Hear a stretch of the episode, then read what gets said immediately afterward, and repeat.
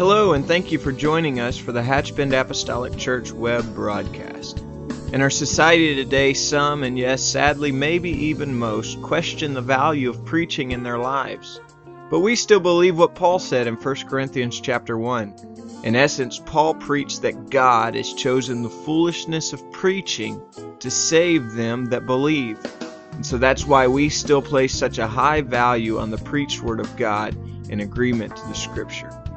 And so now I'd like to thank you again for joining us for a message from the pulpit of Hatchbend Apostolic Church. Thank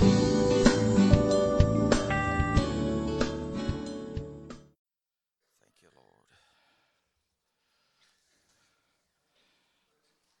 Lord. Hallelujah. Our lesson starts on um, unity, and what we're going to be studying on is unity. So, we've heard the the little old saying, "People's just people," so it doesn't matter what you belong to, what you are, any area. People's just gonna be people. So uh, some's gonna get fuzzed up, and some's gonna be easy to get along with, and and some's gonna get crossed real easy.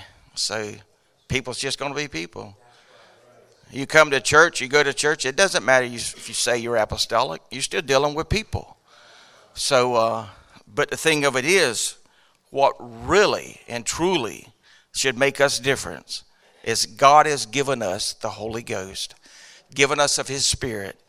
And where those of us that are moody and have attitudes, we should be able to temper that with the Holy Ghost. And if not, if I'm still been in the church a long, long time and still letting the flesh rule me, something's wrong. I'm not I'm leaning too much to the flesh and not of the spirit. But as far as unity, you know, people there is going to be people's going to come in, everybody's going to have views and ideas, but when it comes to our doctrine, what the Bible says, thus saith the Lord, that we're not going to change period. That is set in stone, that's wrote.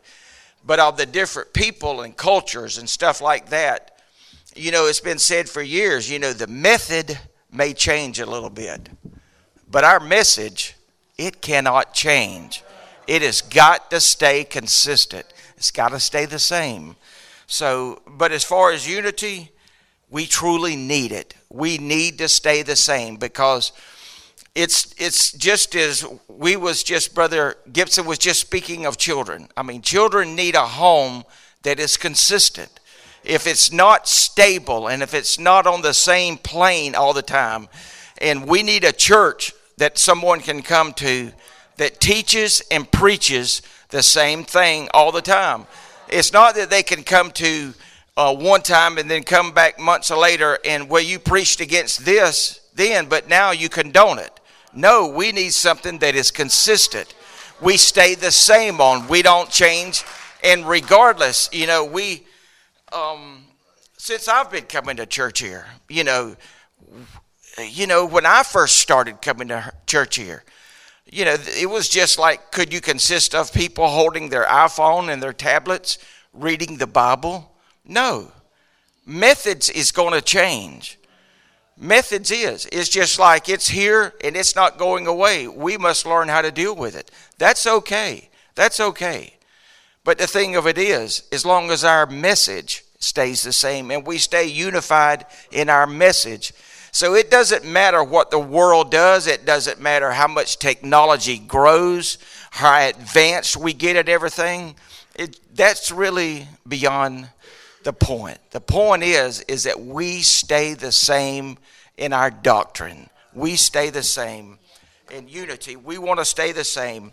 Um, a couple verses I want to read to you first before we actually start the lesson that I just I want to read. Matthew in Matthew 11, you can just follow on the screen if you want to. Matthew 11, 4. It starts with Isaac first. He's the one that first says, Where is the lamb? And in response to that, his father Abraham says, God will provide himself a lamb. And then John, beholding Jesus, said, Behold the Lamb. So now John the Baptist is put in prison. And as humanity does, when you're slammed against the wall and you are confined to a certain area, he sends two of his guys or some of his guys. He says, You go ask Jesus. Is he the one or should we look for another? And what God, this is what jumped out to me. And then he says, And Jesus answered unto them and said, Go and show John again. That just says a world to me. This is John the Baptist, the one that just had a mouth on him like nobody else. And God, in His mercy, when John was just saying, Did I make a mistake? Is he really the one? I'm not doing all this in vain, am I? And Jesus, in his compassion, just said, Go show John again. Go to him again and you just tell him. In verse 5, he says, You go tell him what all's happening, what all he has seen, what all is being done. You go tell him. And then in verse 6, he said, And blessed is he whosoever shall not be offended in me. Now, prophets had come before and they had performed miracles, but never had nobody performed so many as Jesus. And Jesus was performing them in the name of God, but Jesus was performing them in his own name, in the name of Jesus. So, and then the Jews was like saying, We believe in God, but this man is performing them in his own name. And not only that, he is taking credit for it. So Jesus is telling, You tell John, Blessed is he that is not offended in me. So, how do we recognize somebody that is not with us in, in their body? You recognize them by their name. So, it was what we would say is, Blessed is he that is not offended in my name. So, he was saying that there's a lot going on. There's going to be people that's going to be offended because I have done all of this. And not only have I done all of this, they're offended because I did it in my name. So don't be offended in that. So, but what I loved about it, and Jesus keeping unity with John, he says, You go tell John again. Go reassure John again. You just go let him know again. And the other verse, speaking of unity, that I want to read is John 10 16. Jesus is speaking. He is speaking to Jews. And I've heard people take this verse and go all over the map with it. He is speaking to Jews. And he, said, and he said, Another sheep I have, which are not of this fold, them also must I bring, and they shall hear my voice, and there shall be one fold and one shepherd. So he is speaking to Jews, and he says, What you don't realize is you think you're the only chosen people. But I got a group of Gentiles, and they're going to hear my voice. And there's going to be one fold and one shepherd. I'm not changing no doctrine. The doctrine's going to be the same. They're going to hear my voice. And when I speak to them, they're going to hear me. It's not going to be you, the only Jews that was taught that, that I just came for you. My bloodline came through the Jews but there's going to be one shepherd and one fold. And he is speaking to them and he tells them, he said, because they going to hear me when I call. So unity, unity is what we want to speak about. Now, here the Bible says in Peter, Acts 10 and 34 is where we'll read. This jumps out in the middle of a story, and we'll explain some of it as we go along. Acts 10 34. Then Peter opened his mouth and said, Of a truth, I perceive that God is no respecter of persons, but in every nation he that feareth him and worketh righteousness is accepted in him. But in every nation he that feareth him and worketh righteousness is accepted with him. Now, same thing, Acts 10, let's jump to 44. While Peter yet spake these words, the Holy Ghost fell on them which heard the word, and they of the circumcision which believed were astonished, as many as came with Peter, because that on the Gentiles also was poured out the gift of the Holy Ghost. For they heard them speak with tongues and magnify God. Then answered Peter, Can any man forbid water that these should not be baptized, which has received the Holy Ghost? As well as we. And he commanded them to be baptized in the name of the Lord, and they prayed. Then they prayed him to tarry certain days. Now, they took and they said, Okay, we heard him speak. And they, which are the circumcision, the Jews that came with Peter. So the story starts before this in Acts 10, and Peter's on a rooftop. And what I get out of this is funny how the Lord works. Peter's on this rooftop, and before this this verse is happening, it's about 12 o'clock, the Bible tells us. And Peter's waiting on to get something ready to eat. The Bible says it was about this time. And so Peter goes up on the rooftop to pray. And the Bible says he was hungry. So what does the Lord use? The Lord uses food because he was hungry. So he goes up and he sees this. Uh, this sheet being lowered, the Bible says it was knit at the four corners, being lowered down. And a voice spoke to him, saying, Get up, Peter, kill and eat. But him being a good Jew tells that voice, he says, I have eaten, I have never eaten anything um, impure or unclean. But this vision was repeated three times to Peter. The Lord had to do it three times. The Lord's telling him, Look, and to me, you know, he's taking this sheet, the Bible says, or the Bible even calls it a vessel, but it says it was a sheet knit at the four corners.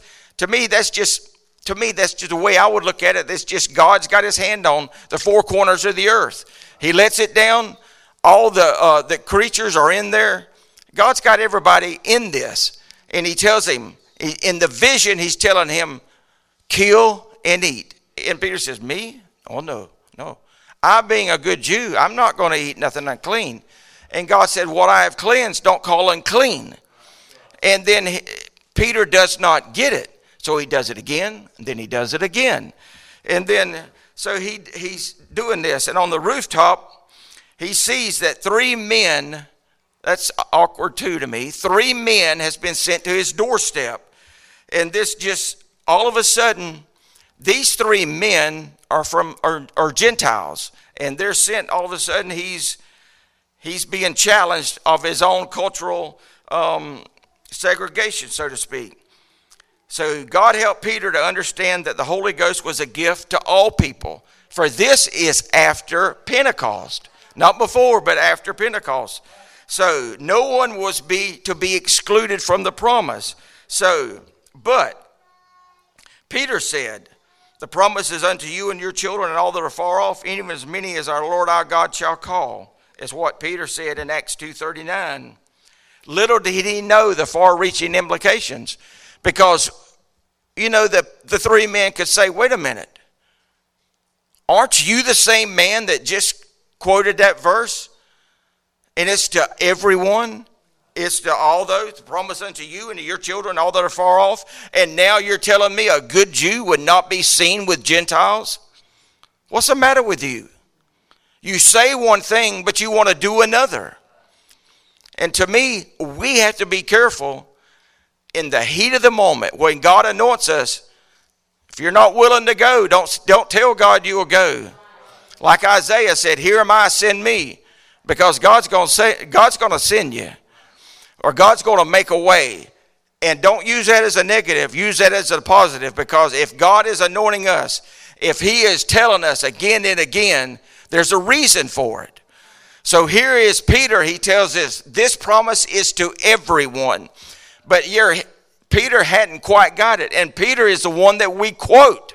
And the men is there saying, You need to go with us. And he says, Wait a minute. I can't even be seen in your company. Wait a minute. We can quote you saying the promise is unto everyone, and now you tell us you can't even be seen in our company? What's wrong with this picture? You hadn't quite got it yet, and you the one that we quote. But God's dealing with him. God's dealing with Peter. That's why he did it three times. Don't call it unclean what I have cleansed. So Peter hadn't quite got it yet. And that's when the, we go to the verse that I read, you know, when he tells them that, that God has did it. So now, but what Peter didn't really realize is God was going to use him to bring this message to the Gentiles. And he's saying, you know, the old boy here can't be seen with y'all because I'm a Jew. You're a Gentile. And God's saying, if you just knew, if you just knew that you're going to be the one to take this message. And he almost had it at that point, but he didn't quite have it. But Peter stood up on Pentecost and God so anointed him, he is just laying it out there. It's for everybody. Nobody is to be excluded. But yet he's in the heat of the battle, he's telling everybody, this is for everybody. This is for everybody. But God's still working with him. God hadn't give up. That gives me hope. That gives me hope. God hadn't give up. So he arrived at the house of Cornelius. Peter preached the resurrection from the dead. All who assembled as he spoke, the Holy Ghost fell on them, just as it had the, the believers at the first, um, first on the day of Pentecost. Other Jews came with Peter, for they heard them speak with tongues and magnify God. The other Jews that came and said, Look, you know, wait a minute. they getting the Holy Ghost just like we got it. Maybe this, maybe this is for everybody. You know, they're starting to think, you know, maybe there is something to this. Nobody could deny the rite of baptism. Wait a minute. They spoke with tongues. We need to baptize these Gentiles. God has given them the Holy Ghost just as well as He gave us the Holy Ghost. Unity. And it seems like the matter of Gentiles being included in the kingdom of God would be welcome in the church and that would settle it, but it did not. It did not settle it there. But they was on their way. The just the prejudice was there. It's just difficult at that time to overcome. Others wanted to see the Gentiles embrace Jewish cultural traditions, and they just said, you know, it was just like, and, and you know, it's easy for us on this side to throw rocks at them, but there was just Jews that said God came for us and us only, and the Gentiles is hanging out the window looking in. But God said, no, no. I have other sheep. Not other goats. I got other sheep, not of this fold, not of the Jews, which they're going to hear my voice. That when I speak, they're going to hear me. And they're going to be one fold and one shepherd. They're going to be long standing religious practices and legal institutions from the Torah was much part and still is of the Jewish life even today. Paul was well versed in this and Jewish traditions, and he began to see numerous conversions throughout Asia Minor.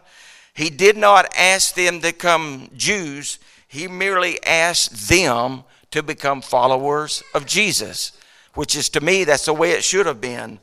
But the first church conference that was held in Jerusalem was to uh, address these intercultural challenges that there was. Acts 15 5 says, But there arose certain sects of the Pharisees which believed, saying, It was needful to circumcise them and command them to keep the law of Moses. There was still those that was saying, Look, you need to keep the law. You need to keep all the rituals that we keep. But God wasn't doing that. He was saying to these believers, salvation to the Gentiles was required in following and keeping many of the commandments contained. On the other hand, Peter made the case for the unification of the entire body of Christ, noting that when he preached the gospel to the Gentiles, God gave them the Holy Ghost just as he did to us and made no distinction between us and them, purifying their hearts by faith. He did that. Acts 15 and 20, but we write unto them that they abstain from pollution of idols, from fornication, and from things strangled, and from blood. Noticeably, what was missing was the requirement to follow the law of Moses or observe the rite of circumcision. The new covenant was based on the sacrifice of Jesus Christ and the atonement of his blood, the giving of ourself to him, the sacrifice of our God, the giving of Jesus Christ. The first step in bringing greater unity among believers is recognizing our biases and cultural differences. It's just it's just very common for us to feel those who come in the church should immediately think, act, and feel like us. And I guess in a way sometimes it, it does, you know, but we we are not the benchmark of what Christians should be. The Bible always has got to be our benchmark. It's always because people's just going to be different. Everyone's going to be different, you know. And I don't never ever, um, I guess in a humorous way, I put it like this: There's enough Kenneth Rayleighs in this church with just me and we don't need no more. So I would let the Bible be the judge of what uh, a child of God should be. And I would be so pharisaical to try to go to someone and to say, you know, this is what I think. Not giving them Bible, but this is what I think you should be. I should never do that. I should never, ever do that. Um, no. We all have our own preferences you know, what we think we should do, and that's going to differ. I have joked about music, but we all going to differ from music. Um, it's just from the cars we drive, the hobbies we do, the sports. We're just different people. That's why I said we can. We can do that. We can be different. But I'm not going to change on the doctrine. It's just we can't do that. We've got to be unified. We've got to have this. We've got to know what we believe and that's why um, we've been preached to for so long. We must know what we believe. You know, there's one God, and, and the reason for it, because really and truly, that is our safety net. When the enemy comes and tries to entice us and tries to deceive us, when we have the truth of God's word hidden in our heart, uh, and it's not about who you like or who you don't like or whatever, when we have the truths of God's word hidden in our heart, that is our safety net from being deceived because we know God's word. And that's why it's quoted so many times. That's why David said, I've, I've hidden your word in my heart that I might not sin against you because we need it. We got to have it. Got to have it. And just the rivalry of, of superiority is ingrained in our culture from just sports teams, the model of vehicles, to the brand of clothes we wear. It's just every day. Every day we live with it. Advertisers mark their products to our to appeal to our sense of pride, our desire to be better than someone else, and even our carnal nature seeks to exalt ourselves above others. A person who drives a Lexus may feel more successful and smugly looks down on the person who drives, and the lesson says a beat up Chevy, but I almost take offense at that. I'm glad Brother Ward ain't here right now. but we get the point. You know, we just have this, I don't know, I guess it's just, you know, I'm an American. I have the right to be different. I have the right to choose what I want. You know, we just grow up with that mentality. And you just think that if someone's got a $10 car or a $100,000 car, you know, there's a difference. And that's why Matthew uh, 16 26. If you want to know what God places on value, that's it. It truly is. As we condemn racial prejudice, but promote competition in other areas of society, if someone doesn't come up to our level of expectation, that person seems to be viewed somehow inferior. And truly, truly, when it comes to unity, everything should be based as how God sees an individual and not how we see the individual. And to be unified, to be unified in church, and to be unified to how God would see us and to how God would see the church. The Bible says God gave himself for the church. And, and so that's how God sees the church and sees us. Um, literally, a cultural prejudice can become an obstacle to unity and a hindrance to growth in the kingdom of God. The church is, is comprised of people from every stratum of economy and background, and that is the truth. Yet all belong to the kingdom of God, and everyone is welcome. Never, ever should we guard or should we hinder someone from coming to church, regardless of where they're economic or financial or social or whatever, you know. Um, never should that be done. All belong in the kingdom of God. Everyone is welcome in Christ. We are all members of the same body. Romans 12 5 said, So we, being many, are all one body in Christ, and everyone members of one another. Meaning we are all. It's just um, when you look at, if you go in the doctor's office, if I was here a while back, I had an issue with my hand, and the um, man I had to go to has got them charts up that shows all the detail of the working of the inside. And when you look at the, if you look at one of the inner workings of all the muscles and the tendons, you know, that's to me, when I think of the body of Christ on the outside, but when you look at the inner workings, it takes everybody. It literally takes everybody. Because I was going because of my hand had an issue, and he showed me on the inside what the issue was. But when you look at it, it was just it's just a hand. But when he shows you really and truly what was wrong, it is amazing what's on the inside. And when you take the church, and literally there's only a few that stand in this position, but how arrogant it would be for me to think that I'm it. When the inner working, if God would show us the inner working of all the people, of all the people, it says we're all we're all members of one body. And if you just peeled it all back and seen all the members fitly framed together, is how the Bible puts it fitly framed together. For it's not all about me it's not all about me. And it's not all about, you know, someone else. It's all about the body of Christ and being in unity, in unity to make this work. While there was a great diversity of individuals in the body of Christ, we are all interconnected. And that is the truth. That is the truth.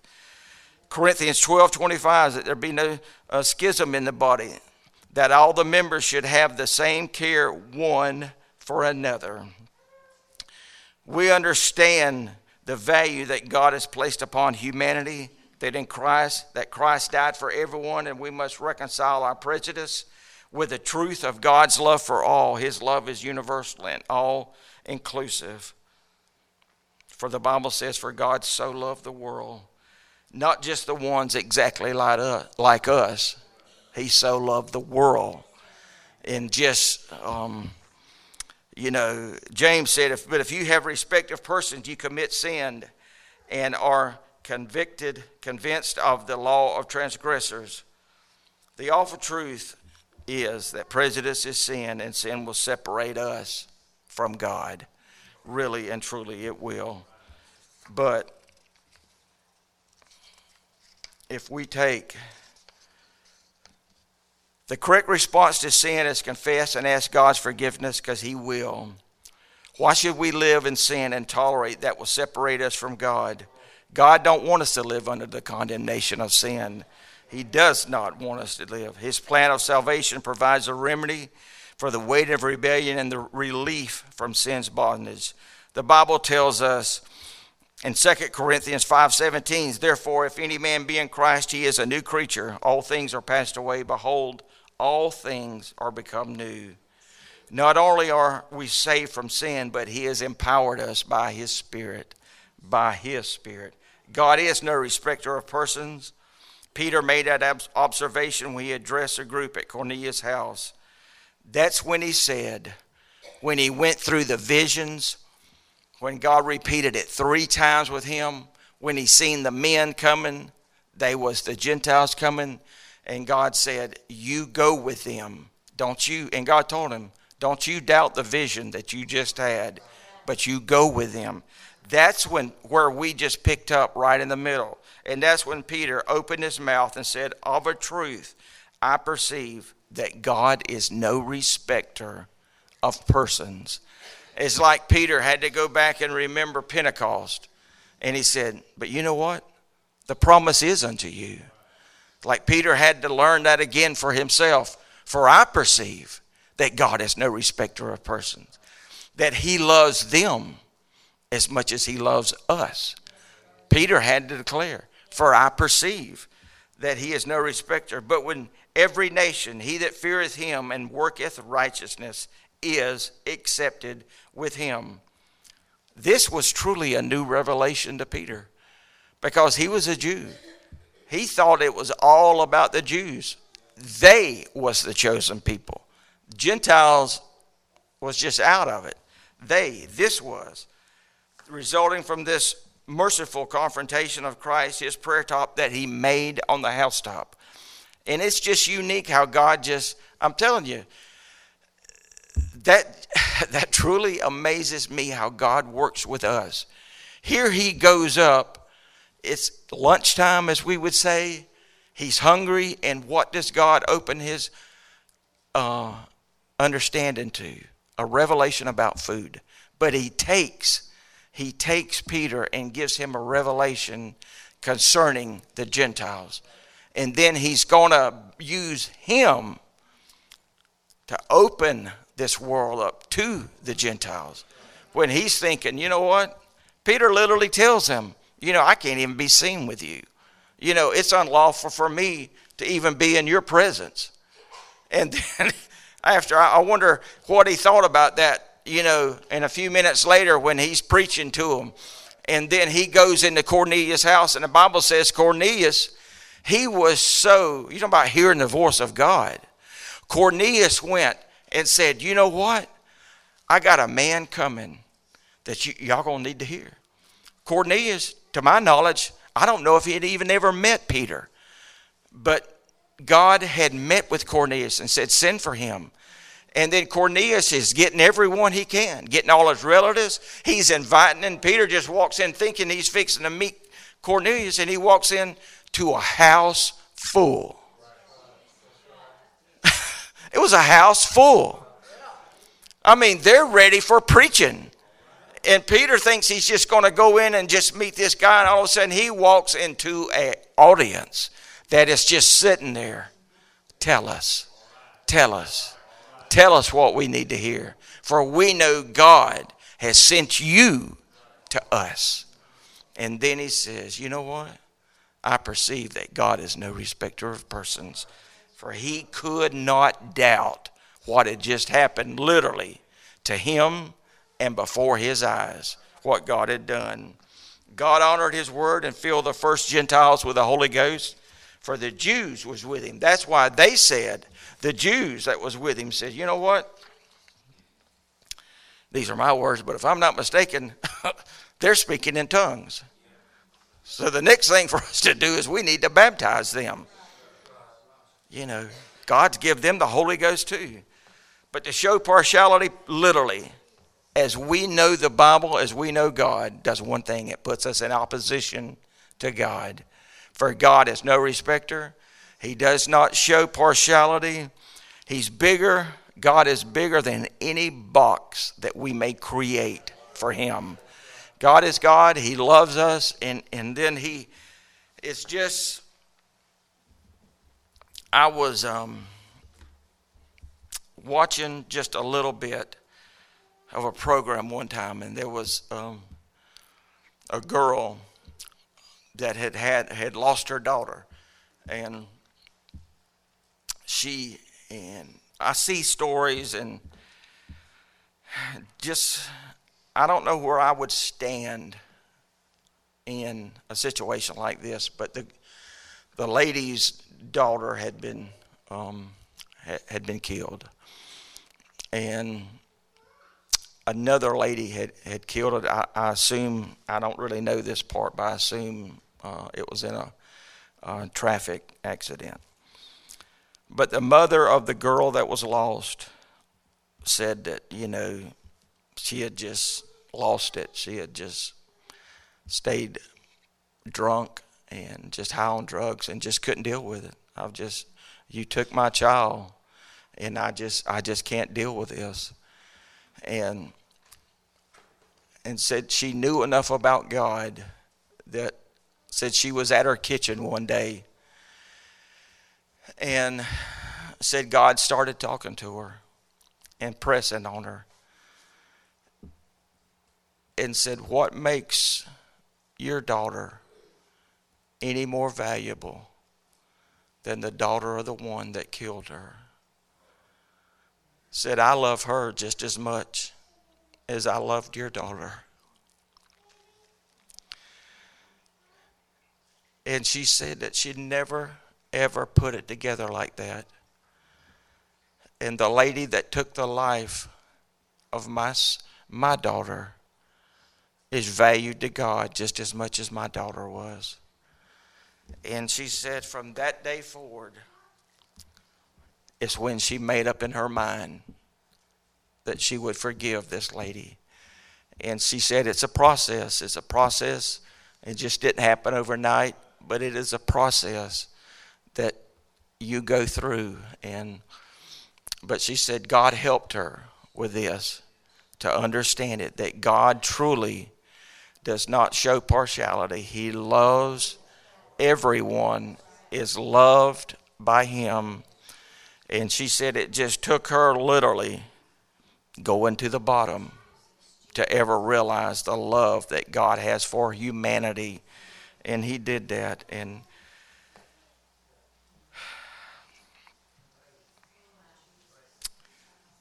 the witness of the miracle or the demonstration of the Spirit may occur in places where we do not approve or among people we do, would not condone. But God is God. He can move. That's why I've said we see people that's healed and it could be someone that may lay hands on them that might be mean as the devil. But do I believe the person is healed? I would raise my hand and say yes. Because God honors the faith of the one of the vessel. Should the vessel pay for the sorriness of the individual? I don't think so. God knows the heart of the individual that comes forward, that just wants to be touched, wants to be healed. And I believe that's what God honors. God is not honoring the individual that may be out of His will. That's why we can't just think that, and I'm very careful here. That's, that's why we cannot condone or, or really, that's why I keep my mouth off of stuff like that. But I think it's God honors the individuals that come forward that want His voice, that want His healing, that want His compassion and mercy. And that's what God honors. Now, we can't be pleasing to God if we're unwilling to surrender our cultural traditions and personal preferences to His control. I guess we all have them to a certain extent. But when we try to look at people from a biblical point of view, God just literally loves everyone. I'm not saying we have to be weak, let somebody walk all over us, not by no means.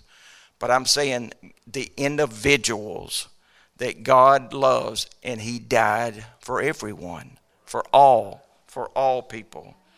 He desires for us to be one, to love everyone, and our power is dependent upon our ability to lay differences aside and to seek to fulfill the Christ and His prayer and that we may become unified and stay together. Now, there's one last verse I want to read to you. The Bible said, Simon hath declared how God at the first did visit the Gentiles to take out of them a people for his name. Blessed is he who won't be offended in me. God was doing a lot of works. Don't be offended in his name. Don't be offended in his name because what we know, what we have, the doctrine we believe, it is more precious than anything, anything that we ever had. The unity that we can have, we can stay together and just believe and just not give in. The time is going to change, things is going to change, but our doctrine cannot change. We have got to stay unified in what we believe because it is the truth. And it, it is the truth of God's word. God bless you. I love you. In Jesus' name.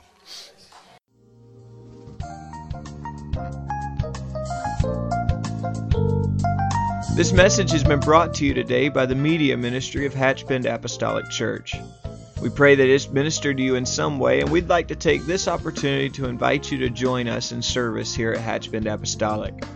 Our Sunday services begin at 10 a.m. and our Wednesday night service at 7:30 p.m. For any more information or to speak with our ministry staff, please feel free to call our church office at 386 935 2806 or you can visit the contact link here on our website. Again, thank you for listening, and we pray God's richest blessings on you and your family.